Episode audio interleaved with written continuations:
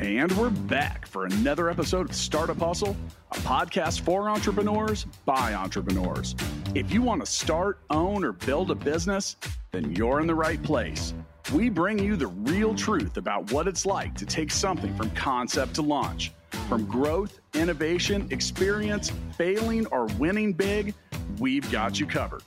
So let's get down to business with another episode of Startup Hustle brought to you by Fullscale.io.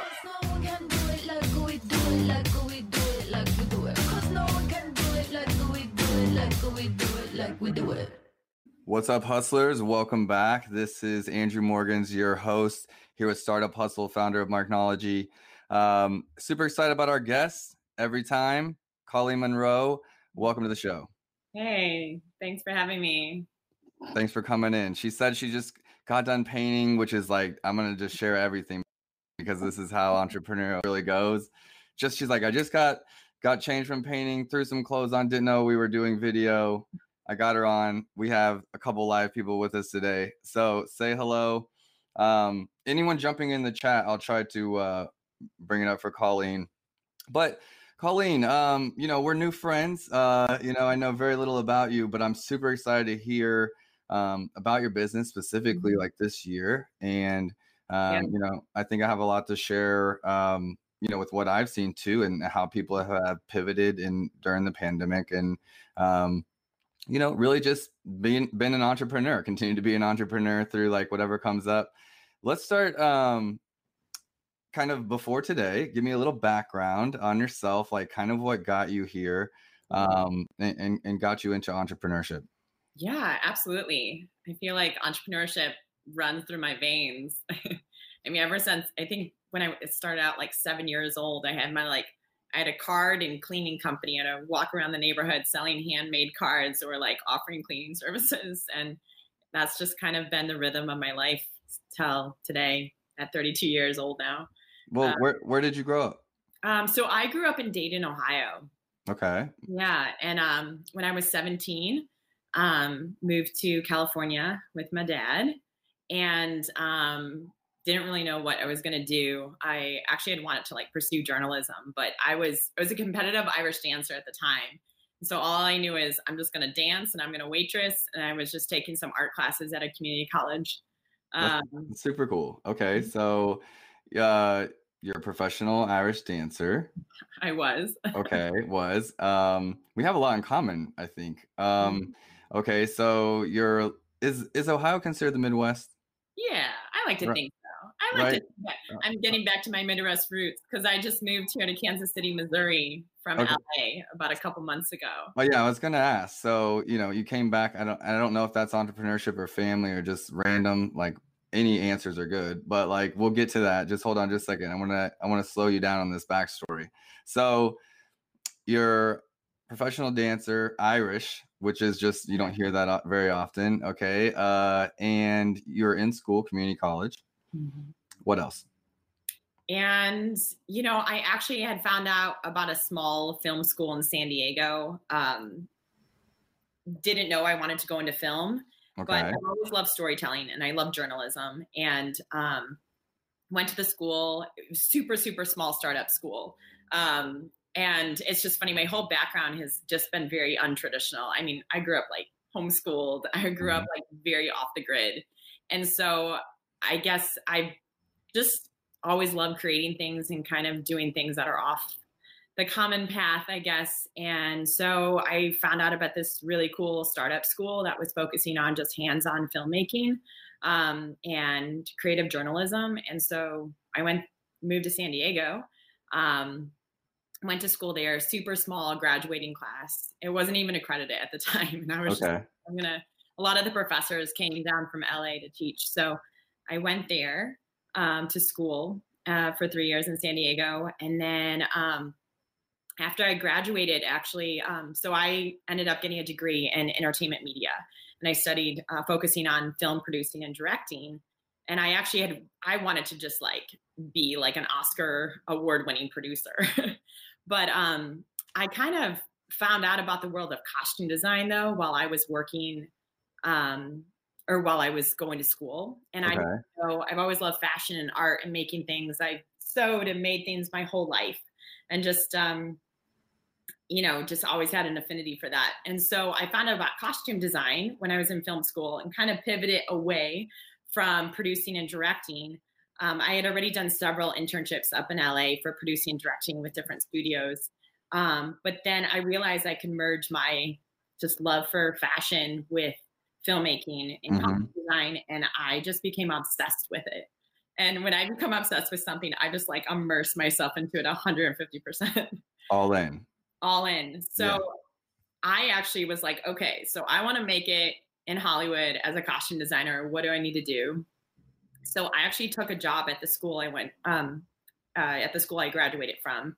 I was just working in um, development by day, okay. and then I started a podcast actually on costume design. It was the only costume design podcast, and um, it ended up getting.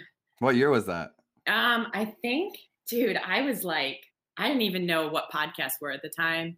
I didn't know any of the software to use to edit, and I just had to Google it all. Um, think it was 2010. I started the podcast. Wow. Okay. Yeah, and um, I was like, well, I'm going to figure out how to meet all the costume designers and all the craftspeople in the film industry because no one was really highlighting the behind the scenes crews. Mm-hmm. And so I would sometimes skip work or like on the weekends, I would drive up to LA and go to all the film events, all the costume design events, all the fashion events, and just started interviewing every single costume designer in Hollywood. Um, we, we could stop the podcast right there. For anyone listening, like, you know, how you figure out what you want to do, how you go all in, how you, uh, you know, learn about something you don't know about, like, um, how you start, just go talk to people. Yeah. Like talk to people doing what you want to do like yeah. you know i i don't think that's a big midwestern thing. I think that's more like a coast thing east coast west coast.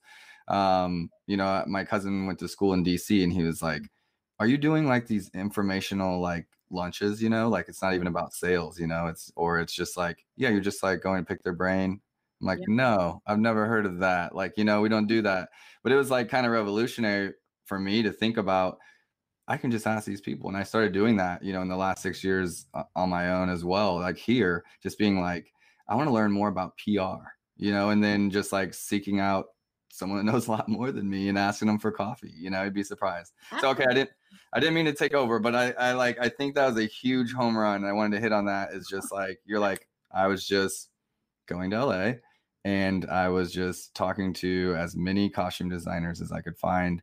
Um, where'd that take you? Thank you. No, I yeah, it was a hustle. Um, so I did that for a year and I was just collecting business cards. Um, and honestly, for me, I just saw it as like another form of education. Like, yeah, there were no books. So I was just like, I'm going to learn. Yeah, I. I was just, I'm going to learn from the people on, you know, on the ground in the trenches working. Um, so I eventually saved up enough money that year I was working at this school um, to have my first month's rent in LA. And so I quit after a year and I moved up to LA, took a waitressing job, um, and just started calling every single business card I collected that whole year on the podcast. Um, and I, uh, I ended up reaching out to the costume designers on Boardwalk Empire, HBO's Boardwalk Empire. I don't know if any of you have seen it. I um, have. The Godfather in a TV show, and they were filming season four at the time in New York and the designers actually were in town in LA for three days when I happened to email them. And I was just like, hey, can I meet you for coffee? I'm new to the film industry. I really just want to learn more about the costume design world. We met earlier this spring at this fashion event where I interviewed you, and they remembered me. So um, I called in sick to my waitressing job because they're like, yeah, come meet us at our hotel tonight. Um, always immediate. Oh man. So I was just like, all right, whatever it takes. So um, scrambled over to the hotel. Um, and 15 minutes in, she was like, You want to move out to New York and assist me on season four? And I was like, Yeah, totally. Like, I had never been to New York. I had no friends out there. I, and they're like, Can you move in two weeks? So I just threw all my stuff into a friend's garage um, and put my car in their garage and I took a flight out to New York and I I hit up every single friend I knew. I was like, who has a friend in New York I can just sleep on their couch with for like a month so I can figure out housing. Um, because I knew I got the job. I just had to figure out how to actually like. And maybe it's six weeks or eight weeks before you get yeah. paid, and like, yeah.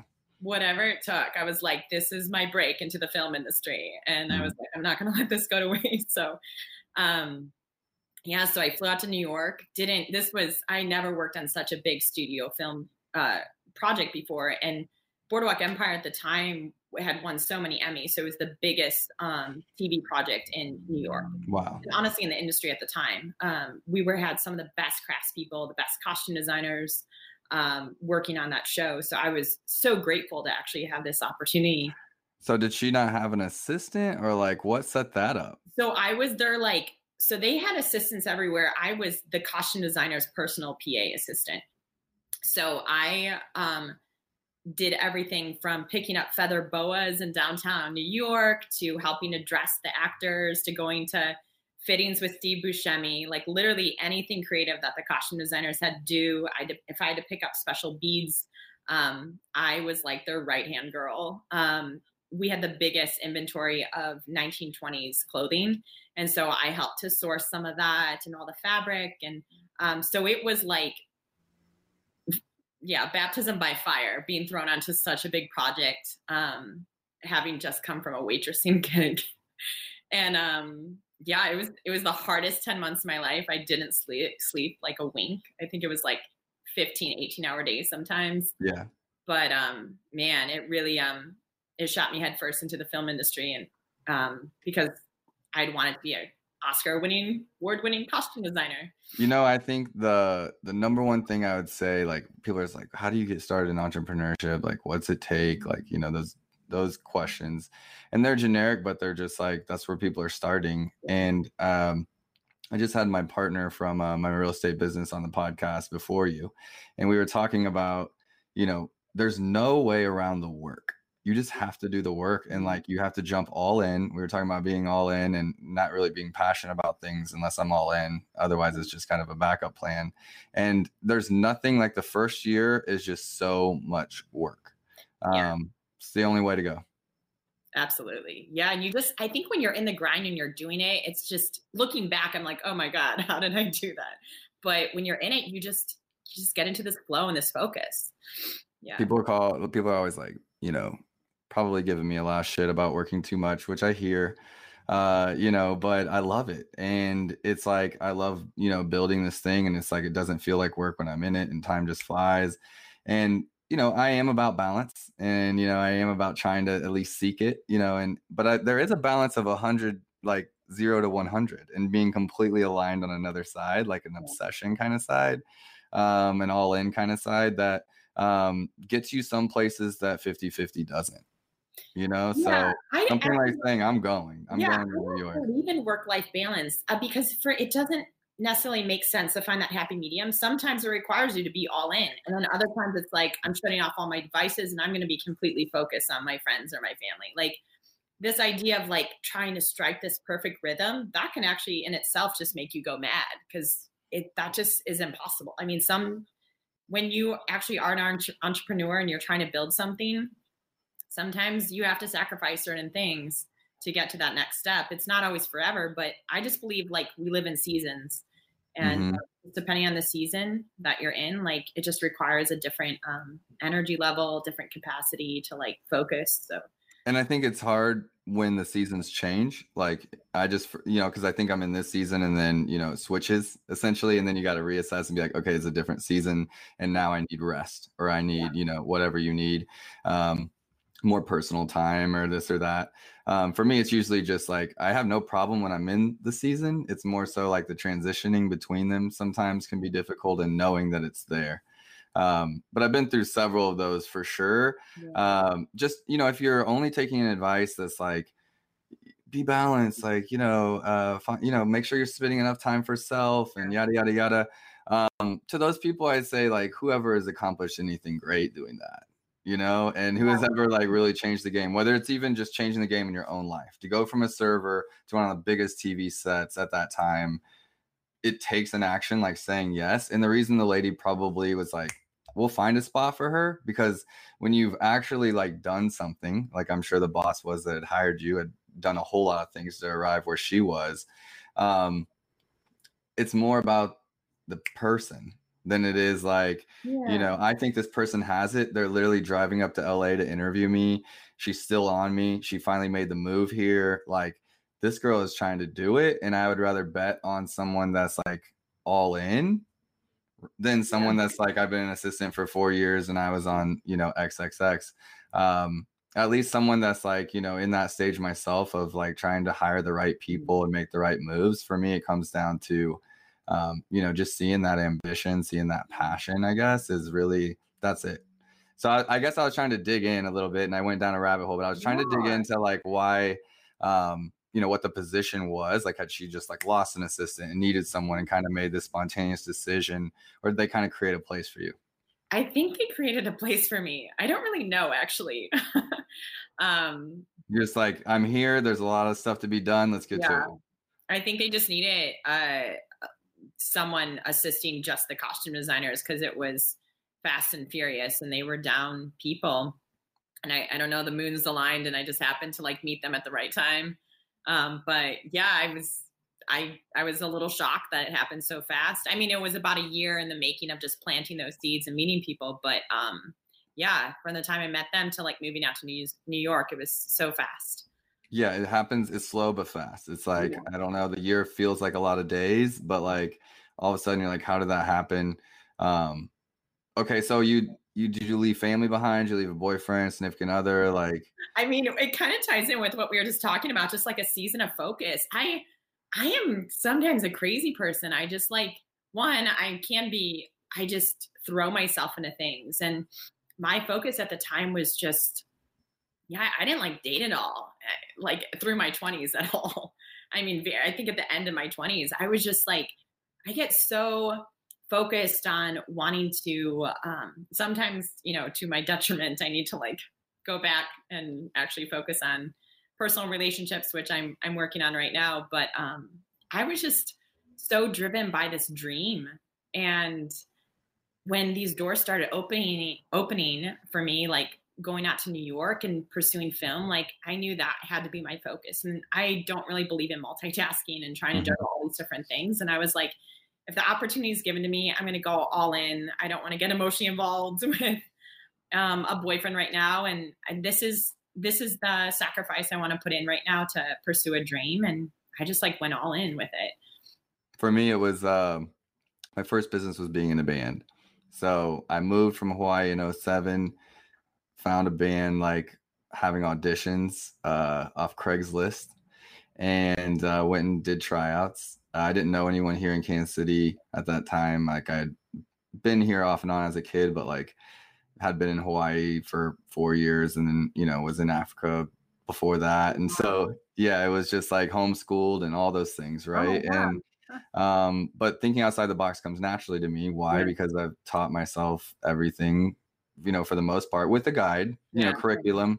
Um, but it makes it easier when you haven't had someone tell you every single thing to think and do, uh, to think differently than what everyone else thinks and does because like yeah. you weren't given that structure, you know?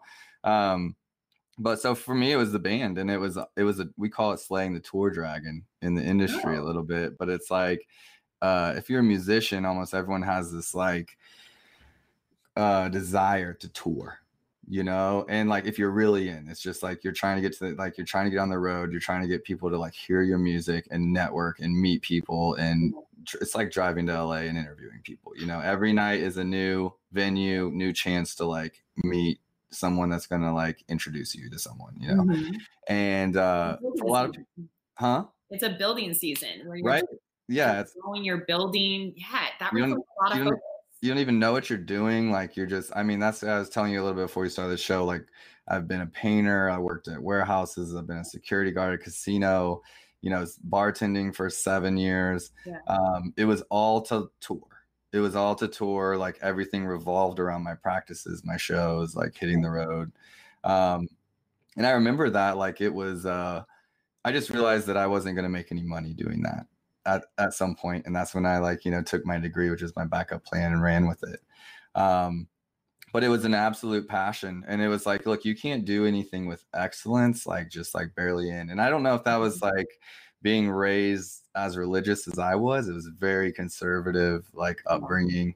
Um, Same. that you know, it, yeah, I know. I, I I agree, and I'll try not to like harp on that too much. But like I, I was like, uh, you know, maybe it's because they raised you like don't be one like like half on the fence, like you know, one leg over. Like you're either like in church or out of church, or um, it's the worst of both worlds. If you're gonna like sin, so to speak, go sin. Like you know, like get it out. Um, and if you're gonna come to church, like be in church. Yeah. And you know, I, I don't know if it's that. I don't know if it's just the type of person that I am. But for me, it was always like, if you're gonna do something, like go do it, go all in. Um, okay, so bringing it back, bringing it back. So you you finish up Boardwalk season four. Yeah. Where are we? Um, so I was still doing the podcast at the time because I was like, I got to keep networking to like stay in the biz. Um, so I was interviewing um, people out in Hollywood, in LA, different costume designers there. Um, and one uh, costume designer who was doing all the superhero films, Michael Wilkinson. Um, I had interviewed him, and he was working on a movie, Batman versus Superman. And he's like, you know, I might have some spots open for you to come out here. He's like, just hit me up next time you're in LA. And I was like, well, I don't know when I'm going to go in LA unless I intentionally go to LA. So again, like these moments, I think I thrive in the unknown. I thrive in like when you have a hundred dollars Chaos. bank Like a pandemic. yeah, it's like, you know, you just don't give a fuck, and you're like, I have to just jump into this. Yeah. Um, so I, yeah, I was like, you know what, season four wrapped on Boardwalk Empire. I really want to go work in the heart of the film industry, which was in Los Angeles. Um, I was meeting more and more people there, and um, also I just, you know, I miss the mountains. I miss California, but I really, I think I wanted to move back to LA just based on a conversation I had with Michael Wilkinson. I get these little hunches where I'm like, ah, I think this could lead to something. There was Mhm. no job offer or anything. So I um ended up just shipping my stuff back to actually to San Diego to a friend of mine where I was housing all my stuff for free. She was such a blessing. Love her. And um, moved out to LA um, or San Diego um, for two weeks and just um, I had messaged Michael Wilkinson when I got back to California. I was like, hey, I'm back in town. You want to meet up? And he was like, oh, yeah, sure. So I drove up to LA and he actually had just filled that spot um, to work with him in the costume department. But he's like, um, why don't you drive over to meet my buddy who's working on Night at the Museum 3? Um, they're looking for someone. And at that time, too, um, so I just have to pause for a moment. Something that has driven, um, I think, just propelled me forward and given me confidence is, um, you know, Seth Godin, Yeah. marketing guru. So I had read his book like 10 years prior, and it's just been really inspiring to me. Um, Purple Cow and this idea of being remarkable and setting yourself apart.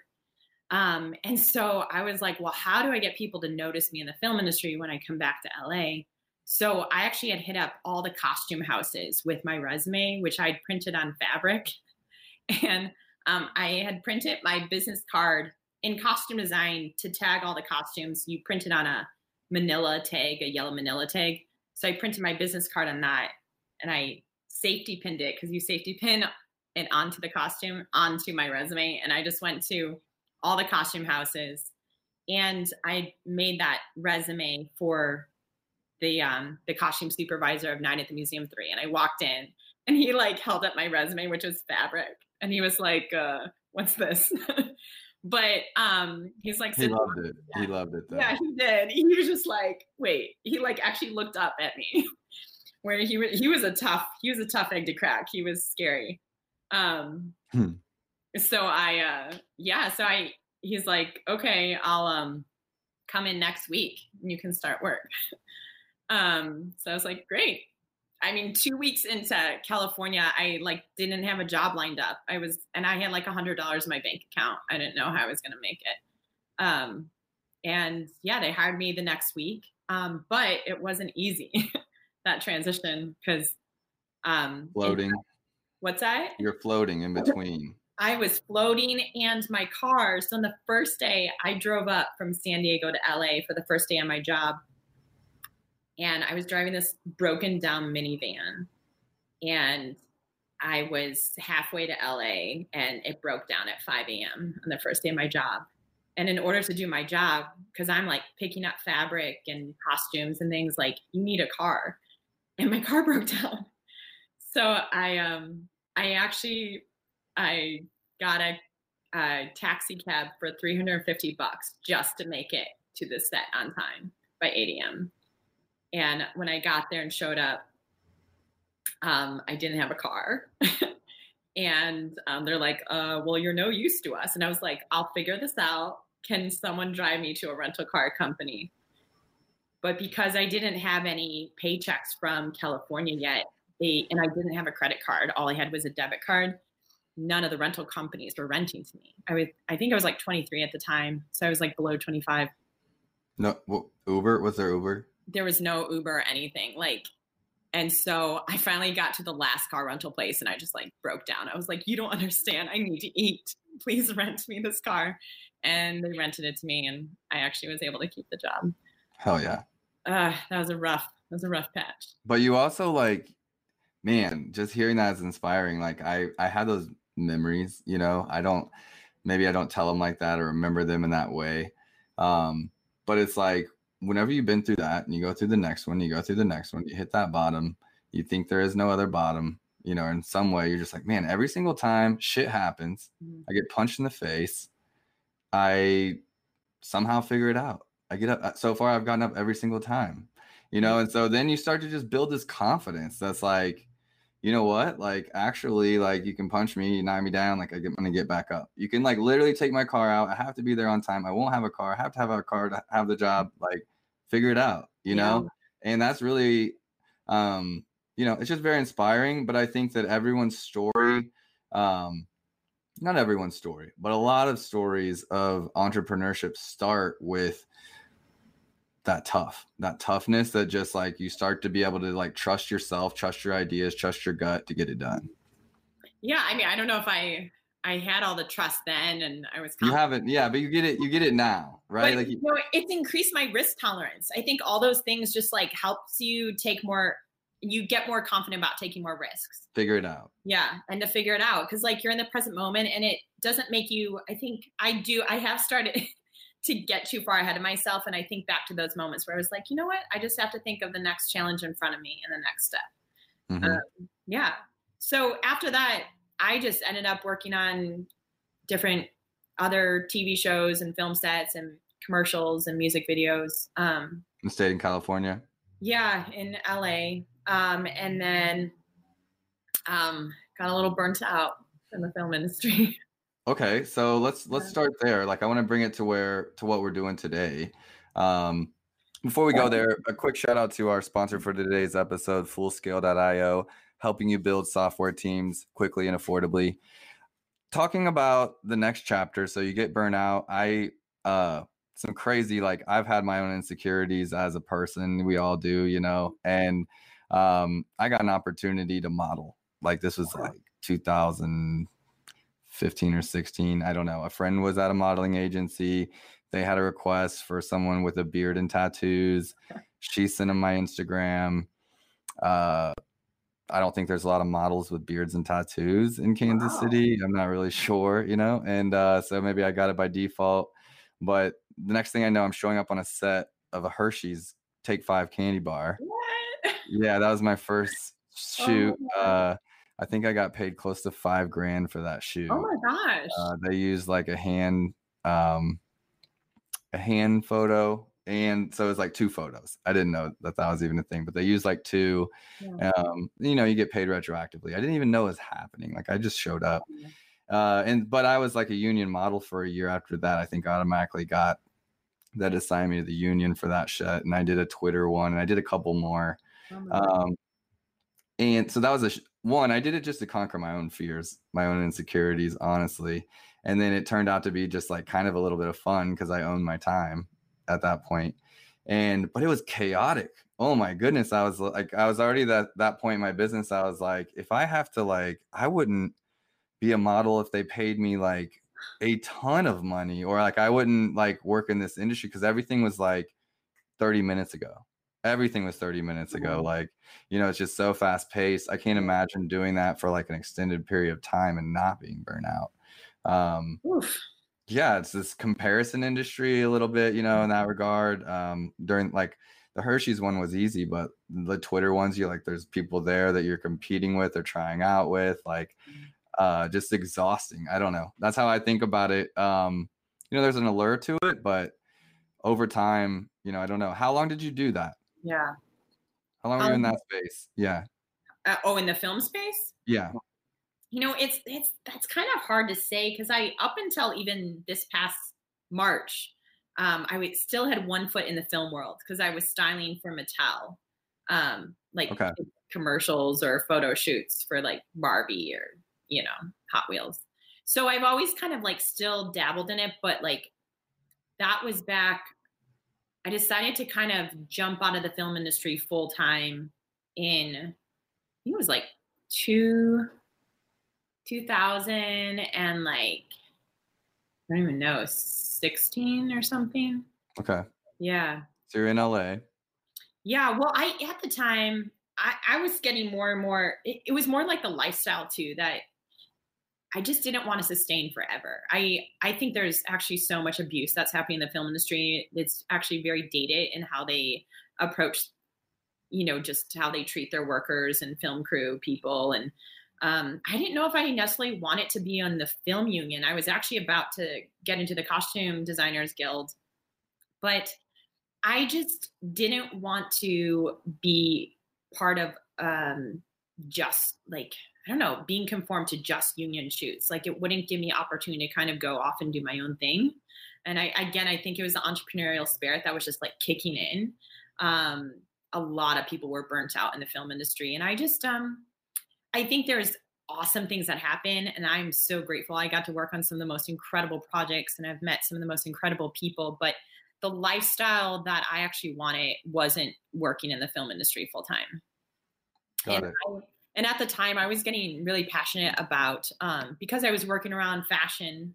Um, is I was getting more interested in conscious and sustainably made fashion, just because it was um, at the time, and it still is. It's getting a lot better now, but um, just like the second biggest pollutant in the world, and a lot of um, I just wanted to a- a lot of abuse that was happening in the film industry, and I was just getting really interested in wanting to start my own clothing company, um, design company um, that was around conscious fashion and bringing awareness to more sustainably made clothing and um, uh, kind of highlighting the abuse that was happening in the film industry. And um, I think I was just a little.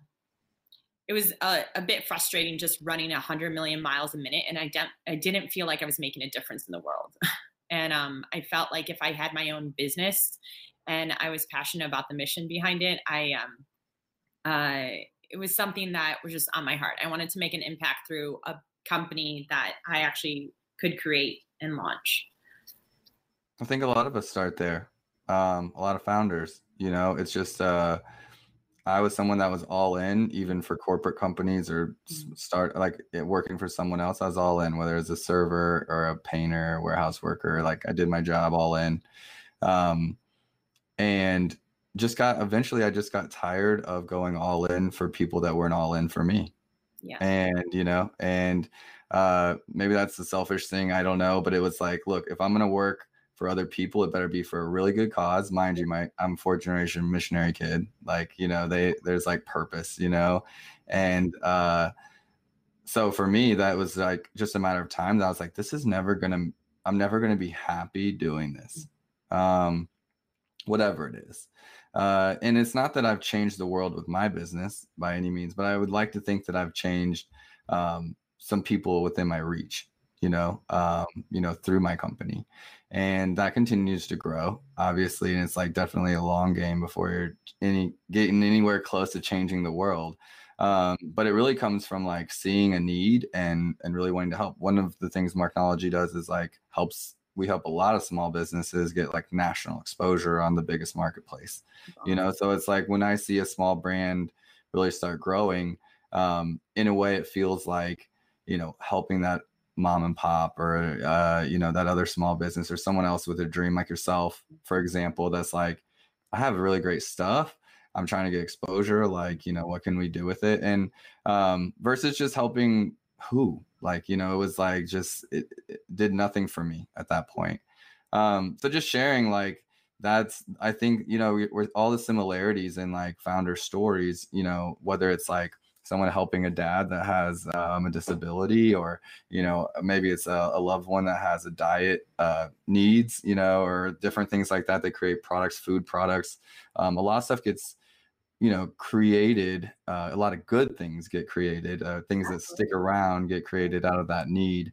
Um, and for people looking for that thing um, or what's that thing to make that move you know one thing i'd say is that i just started looking at what was best for myself and not in like a crazy selfish way but in like a self-love kind of way Absolutely. that was like as i started paying attention to that and i got better as as you go kind of like being in the gym you know mm-hmm. um it was like from there I could give to others, but I couldn't give from others until like that was full. And it's like a it's a it's a personal thing. It's a business thing too. And like I had nothing to give. Those things all came when I started seeking that. I saw I sought that. Everything else came after that. So for me, it's like where do you want to start? Mm. Start figuring out.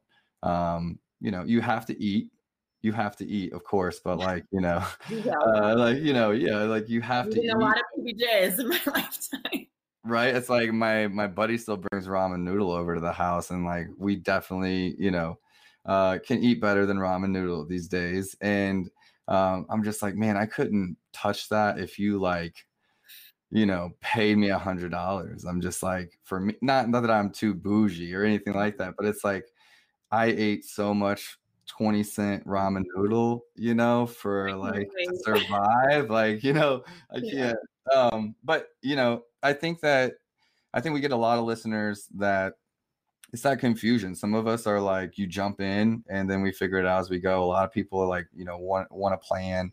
Mm-hmm. Um, but the best ideas, you know, the best businesses come from seeing a need or whether it's within yourself or in an industry like Amazon or um, in the in the fashion, you know, in waste eco stuff. Um, starting there with intent is the best place to start. And I think and you just you start and then it's never that thing that is gonna I feel like necessarily gonna take off. You always build on it. Mm-hmm. So, I mean, I had started a fashion company and now I'm doing flowers. Like I never, but I wouldn't have gotten to where I'm at today unless I kind of took that step.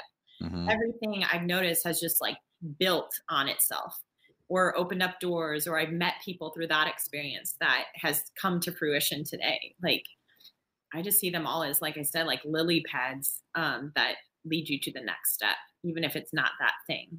Okay, so we were talking about. Um, I want to be cognizant of time, so I want to get to where we're at today. So, like, let's fast forward. You leave. Um, you, you said you were in that industry, even kind of in, half in, a little bit, like still doing like yeah, styling stuff and production stuff, mm-hmm. taking gigs, maybe like consulting. Um, you started a fashion company.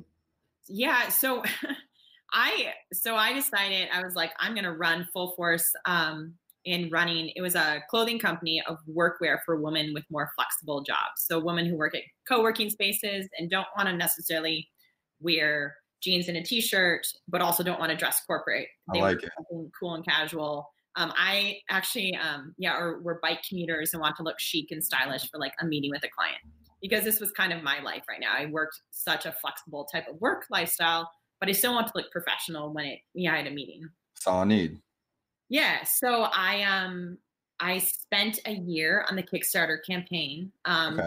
sending out um, emails, um, building an audience through an email list, and updating people on my process. Um, I sold my car for two and a half years in LA and just biked everywhere in order to fund the startup cost for that. Um, and in order to pay for fabric and patterns, this is where flowers comes in. I took some gigs at some local flower shops.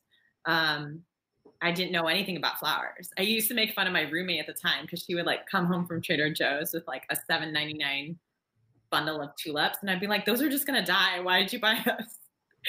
and now this is my life. But um, but yeah, so I sold my car and I just started gigging at different flower shops in order to pay for fabric and patterns um, to get the Kickstarter off the ground. Um, and yeah, so a year into that, I launched the Kickstarter um, and funded it within a week. Um, it was okay. awesome. I found funded the first round of production. Um, and didn't go into the red once, um, which is pretty rare for a fashion startup. And um, it was, yeah, it was awesome to be able to ship product and bring a bring an idea from your head or that was on a sketch um, to life. Um, yeah. Manufactured it locally in, Los Angeles. Um, but as I was manufacturing products, I started getting clients of my own and flowers because um, weddings, events, um, and corporate companies started approaching me because I, um, I think my background in doing costumes since I was working in set design and props, I just always have loved building things with my hand or full on space design or installations. So I started finding myself in this niche in the flower world doing installations for corporate experiential events. Um, and I just remember vividly this moment. This was kind of the fork in the road moment where half my car was filled with flowers and the other half was filled with fabric for the factory. And I was so burnt out. Again, I keep reaching these burnt out phases. And I was like, I, I have to choose one. Like, and I was getting more money from flowers at the time and fashion. I just would have needed some investors to keep going.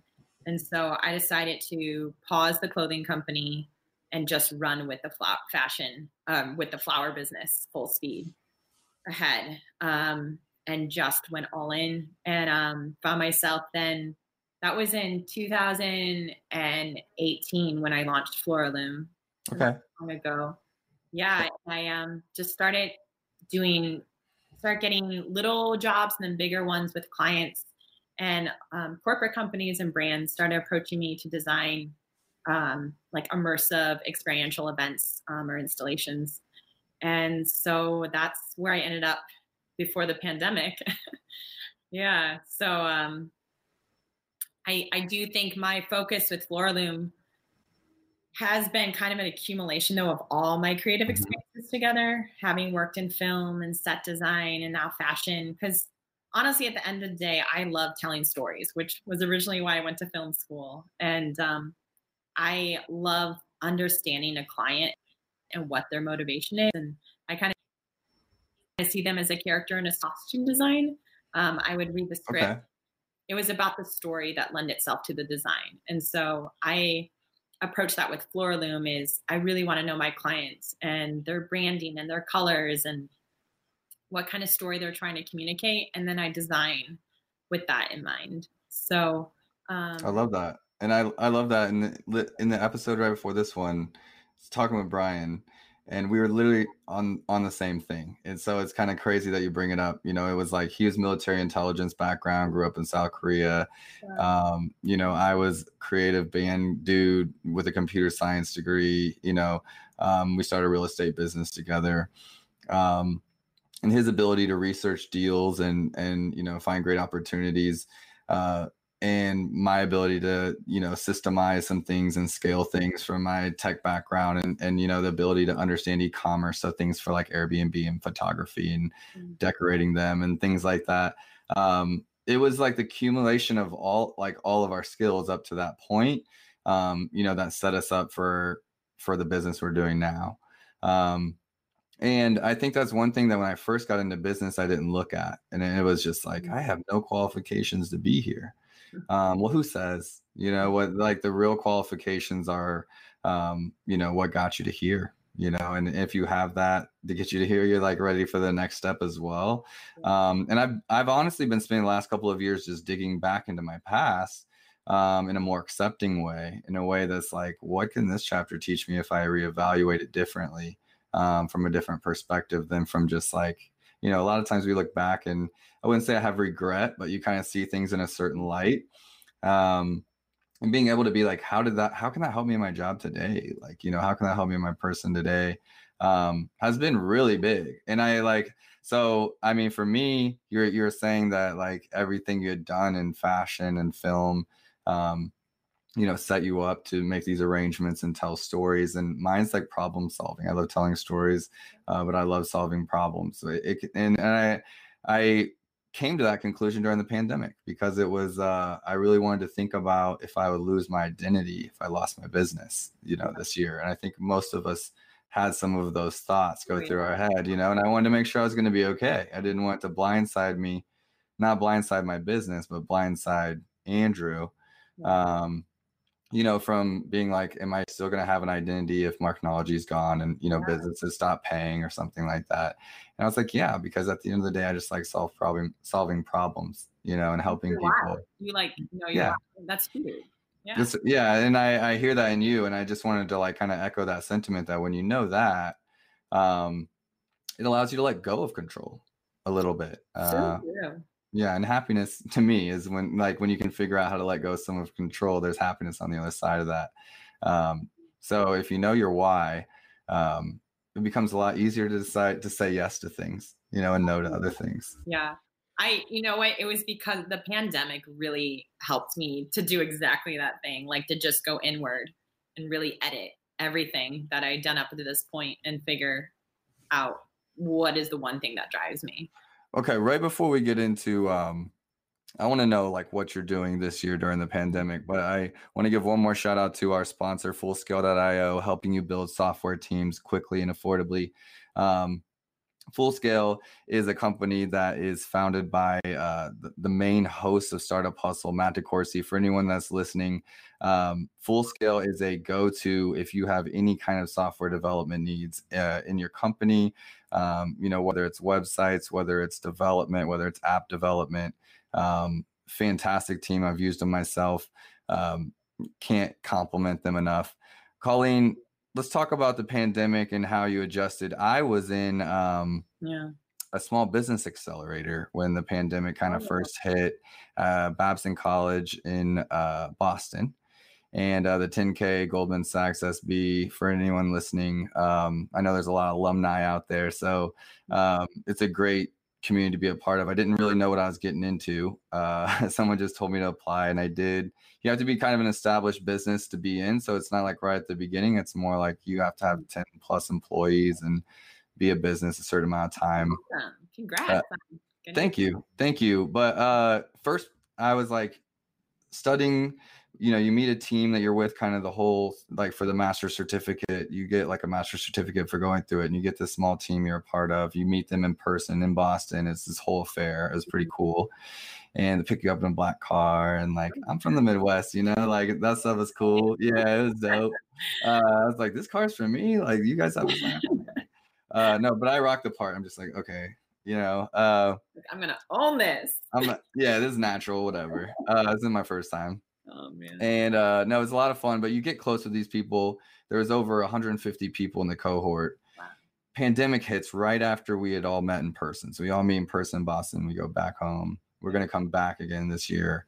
And they they actually changed the program to really be like kind of like an ER for businesses. And uh, all of the instructors and the community was just like, who can help who? And um, I really feel like I was blessed to have this insight um, some leadership from the number one entrepreneur school in America, like number one. So the leadership was pretty solid, uh, giving us advice, kind of like live advice.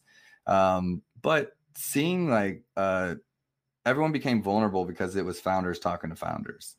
At, you know, it's just similar to this podcast. This is a podcast for uh, by founders for founders. So a lot of founders listening.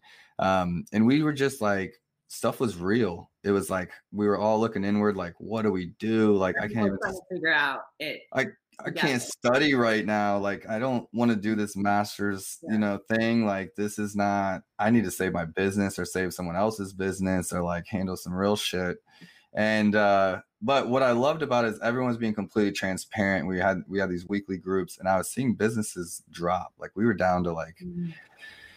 I don't know. I think less than 50% honestly we're wow. still in the class and this is like a, a big thing you know and it was like sure you see signs go up around the city even here in kansas city and you think and you guess but like when these are people you met that are like i'm closing my doors on tuesday you know it was like real eye-opening for me and kind of just created this um, not not dread but gratitude to be in e-commerce that's for sure mm-hmm. um you know and just being like man i'm like privileged to be in this space like blessed to be in this space what and but seeing real life people's stories they were telling their stories they were sharing them um it was a crazy time for me and for a lot of businesses um it was also really awesome to hear and see stories of like entrepreneurs coming back to life almost that you had never seen. You know, here in Kansas City, we had Rieger, you know, started doing hand sanitizer. We had Mean Mule start shipping, um, you know, beverages to people because they changed the, you know, the mayor changed the rules to allow us to ship,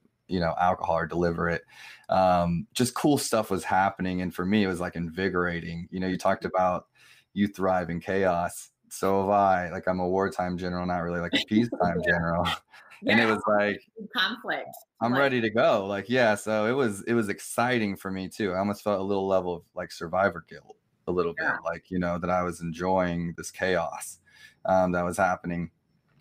Let's talk about that. That's my perspective on you know some of this year and what I was seeing from my like businesses that had events. For example, um, they created like team building events. I was one of the guys that was there, and he was just like, "Well, do I just like send PDFs of what to do?"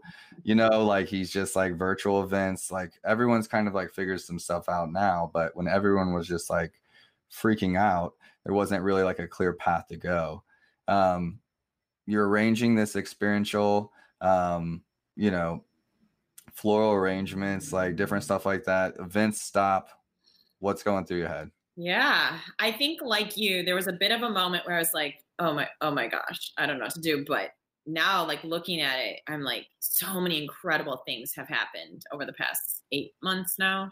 Just how people have changed, and um, yeah, I was working the event industry. That was, I had lots of projects lined up for this year, um, and literally overnight, everything canceled, and I was on a call with a couple of big brands and I um I just remember when they pulled out and they were like, "Well, we don't know what the future holds." I was just like, "I've got to got to figure out something."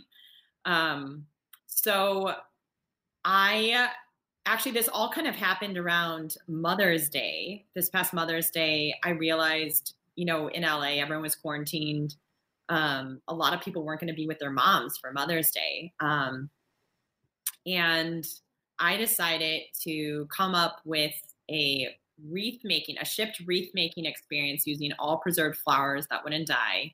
And I kind of tapped into my background having shipped tons of product for my fashion company. I kind of tapped into those e commerce skills um, and worked with a friend of mine um, to literally in two weeks come up with the whole shipping process and ordering process for these wreath making kits. Okay. Um, so that kids could send their mom an experience that they could have. And I wanted to pilot this idea of doing like a shipped creative experience through flowers. And um, we sold out overnight after I launched the idea and um, shipped off wreath kits all across the country and Canada.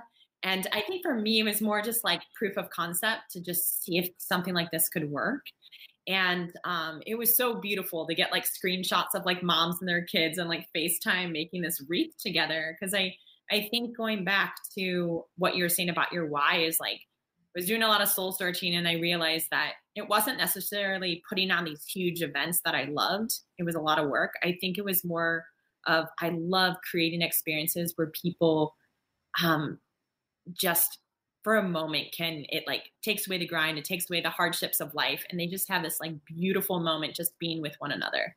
Um it, that suspends the grind and like a um, puzzle kind of like a puzzle. Yeah. Like for me, uh, doing a puzzle with the family was like I don't really like doing puzzles, but like when we're all four or five of us sitting around, like grabbing pieces, like you know, trying to find where it goes on the board, and it's like it's the simplest thing, but it mm-hmm. creates like a moment, you know. And sometimes I, I've been like I literally bought my sister uh, a housewarming gift or like a random uh, it was a it was a puzzle and she's like what is this? And i guess i was just like in this mood of like just like I, I, miss this. Like you know i miss um you know just this sitting around making a moment like whether it's um a puzzle or a wreath or whatever. I do have a question though before you jump ahead. I want to know how did you sell out overnight? Like how did how did you get exposure to it?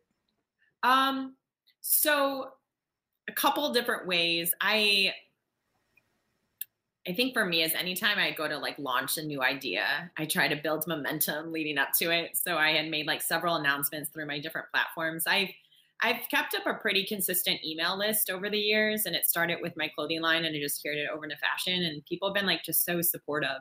And I kind of noticed with the pandemic, there was like so much love for small business owners, and people just really wanted to support us. Um, and I try to tap in just around Mother's Day when I know people. That's usually a big time for florists. Um, and I just wanted to, yeah, I, I, guess I just started spreading the word on Instagram and my email newsletter and just kind of promoting it to kind of gauge interest. Um, and I, I mean, when I sell out too, like I only had enough product because the flower market was closed and I had to like scramble and order all this mm-hmm. Um, and I think I did about 60 kits and I turned my entire living room into a shipping fulfillment center. yes, I love that. Yeah, my roommate comes out and she's like, uh, what's going on? You're like, uh, well, we uh yeah. sold out. Yeah. I wasn't expecting I was actually expecting to do maybe about like 10. So um yeah, so that was a scramble trying to fulfill those orders. Yeah, it's awesome. When you're not set up to like I had a nightmare the first time ESPN retweeted like one of my tweets about my new shirts and uh, didn't even know what Twitter was. Is my second tweet. I'll be honest. I just didn't mess with it. and uh, like I'm like a techie that doesn't know a lot of tech or like stuff. So like I tweeted, I figured it out. ESPN retweeted like check out these cool shirts. Yeah. Sold like over 200 shirts in one night. And I just always like just like printed the labels. So I'm like printing the labels. All of a sudden they all printed out. I'm like, these are all out of order. Like, oh my God, it was like chaos. So I had like yes. I laid everything out, like, you know. Um, but no, I wanted to actually like that reminded me. I didn't want to interrupt you earlier, but you were talking about uh Kickstarter. Okay. And you talked about a year you worked on the Kickstarter. Okay. Uh, and then you launched and you hit your mark in what a day, a week? Yeah. Okay. So for anyone listening, that's not normal. Um, but that's like a perfect plan on how to do it. So so many people ask about Kickstarters, they talk about Kickstarters. Like you have to essentially give a Kickstarter as much attention as you would starting a business that year. Mm-hmm. The Kickstarter is your business. Um, so many people are just like, I'm gonna put a video up, and, you know, then they're not successful, or they like do that thing, or they overpromise they haven't made all the items yet. So like the Kickstarter hits, and then you know they're having to figure that kind of stuff out. Um, it sounds like you took some of that into this too, which was like building hype um, you know, for what's coming? I think it's not so much hype, it's more relationships too. I think there is so much product out there. There's so many things to buy. And I know for me, I purchase things based off of relationships and who I know. And um, my Kickstarter campaign, I really wanted people to be invested in why I was doing what I was doing, which was trying to, you know, make a change in the fashion industry for better. Mm-hmm. And I and so keeping people updated about my journey i think sometimes we're so focused on the end project that we're quick to launch and here's what we're doing as opposed to inviting people on the journey to get invested in it. So people i was telling people hey should i use this fabric swatch or this one? And i was telling them i just um i was telling them i brought them inside the factory and showed them who was making the clothes. And so that whole year long journey of inviting people to the beginning of my sketch to when i actually launched it the kickstarter made people so invested that like when I launched the Kickstarter, I had friends who already knew what the product was, what the idea was. I literally posted one little thing on Facebook and it just like flew. And I had friends who wrote emails to all their community without even asking them to, because I think they felt a part of it just as much as I did. And so I think as far as creating hype is I just want people to be invested in the journey of like why I was doing what I was doing because then you want to share it because you become invested in it. Complete opposite of hype. I guess so.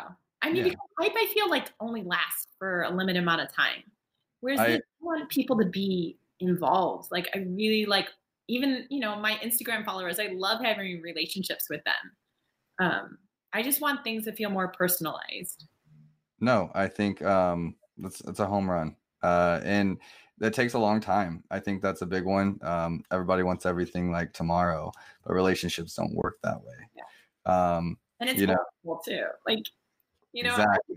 people like I'm on my bike or I'm on the bus with the fabric and the patterns, and I'm like, this is embarrassing. This isn't what a fashion designer looks like, but here I am. But it, but it is. I mean, they had I can compare myself to my mentors or um, you know to other entrepreneurs out there but like everyone just has their own story and you got to own it and like for me um, i feel like i know what it takes to to be successful it's a lot of work that's what i think. I think it's a lot of work and people get that expectation wrong. Um, if, if like on my instagram i've been encouraging people to follow along my hashtags like watch me work you know? Because it's like look i've been posting for six plus years um day like not day in and day out not with that consistency but just showing that it just takes work like consistent work over time and relationship building to say hey like i'm showing you what i'm doing i'm showing you when i fail i'm talking about those um those seasons you know? Um and if you're following along like it's it's exciting for both of us you know whenever like i was always raised kind of in that tribe mindset that was like a win for you is a win for me. Like you know if you pass a test it's like we're all celebrating. Um, and I think like that's just the basics of relationship. One, you know, a real relationship 101 is like just celebrating with each other. And when you create kind of that feeling between you and your, yeah, as a brand, mm-hmm. even if you're a brand of one, um, you know, truly like that's where it starts. But even if you're a brand of one, um, you know, people are very attracted to that. And that's like, I mean, in essence, that's the long version of, you know, what we're trying to do on Amazon too. Like to bring it, bring it to that business is like, how do I in, in a page, you know this could be a colleen um you know that's created this product uh with passion and like this is her thing and like this is my chance to tell her story um, through photos or like you know copy on the page or a video um you know that kind of brings that relationship to life in e-commerce. Um it's awesome. Where can people find your stuff? Um so right now I am shipping the whole shipped experience that I told you about um, has now turned into something that even bigger than I expected. Um, I'm now shipping out a lot of team building corporate events, especially with the holidays coming up. I just did one for Twitter. Tomorrow I'm doing one for Pandora. Next week's Wells Fargo. So I'm noticing I'm kind of like getting more and more involved in this shipped kit experience for virtual team building events. Okay. Um, and um, yeah, so, so so how does it work? Like, does someone um everyone like let's say everyone's virtual everyone gets the kit and yeah. then you guys do it together like mm-hmm. virtually yeah so i ship out the kits like just a couple days ago i shipped out 23 kits all across the country um, because now people are working remotely so they're not necessarily in new york or los angeles they're all moving across so ship it to them i work with the host at the corporate company who's ever managing the team um, and I we schedule a day for me to lead the virtual workshop, and then everyone opens up their packages and we all create together. And it's been really fun to just see people from all across the country create um, this experience together. And I I work with um, I use like all natural and dried products, and and I want to create pieces that last. Um, so yeah, so I've been um, just reaching uh, or com- corporate companies have been reaching out to me, and I I want to keep moving in this direction. And it's something that now I want to like scale. I want to grow this, and I've been to help me actually fulfill orders and pack kits. Um, I have a partnership now with the Newhouse in Kansas City. They're um, a shelter uh, for women and children healing from domestic violence.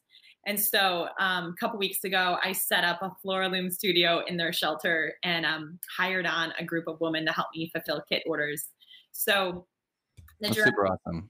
It's it was so awesome, and some of these women too, like come from having run their own companies with their husbands, or and um, they like helped me to figure out the production chain and to make for a more efficient process. So I was learning from them um, along uh, the kit fulfillment process. Um, yeah, so this is something that I want to just keep running full speed ahead. I want to scale this shipped kit experience, and I want to provide this um, workforce development leadership program with some of the shelters around Kansas City.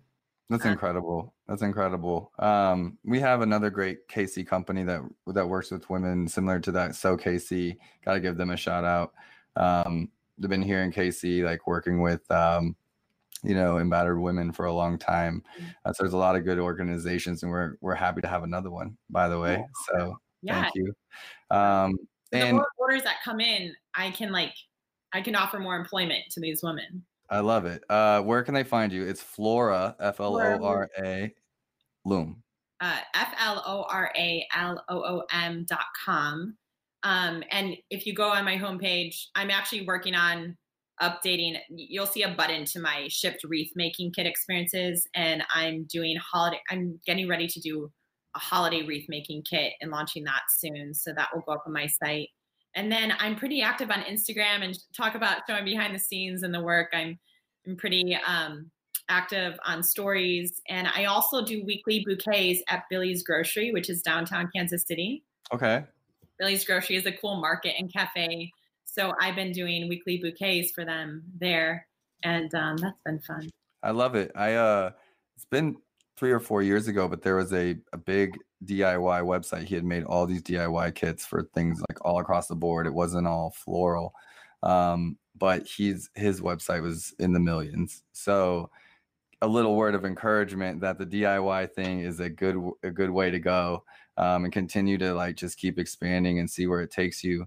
Um, you know, everybody like we like we like to work with our hands, you know, and I think we're bringing that kind of stuff back. And um, I think my mom used to make wreaths. Now that I think yeah. about it, you know, I'm pretty sure that she did. So I think you know we're just so over zoomed right now with like so much virtual and this idea of having like a tactical offline experience. I know I'm teaching it virtually, but like just having that online offline component, it's there's something really satisfying about building something with your hands, and I want to bring that Colleen, your story is incredible. Um, we're lucky to have you here in KC, and we'll have to get to know each other a little bit better.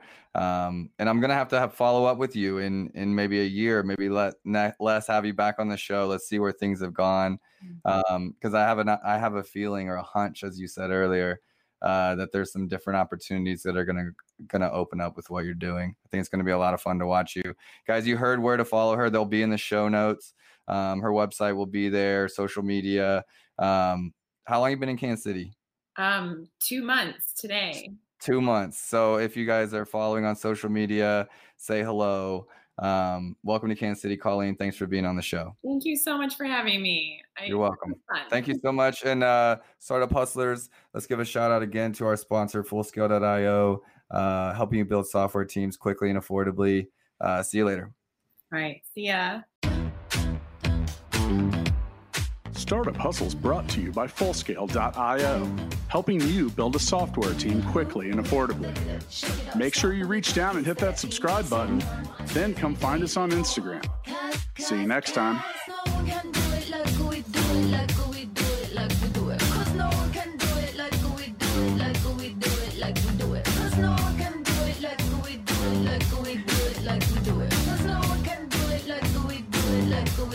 like we do it.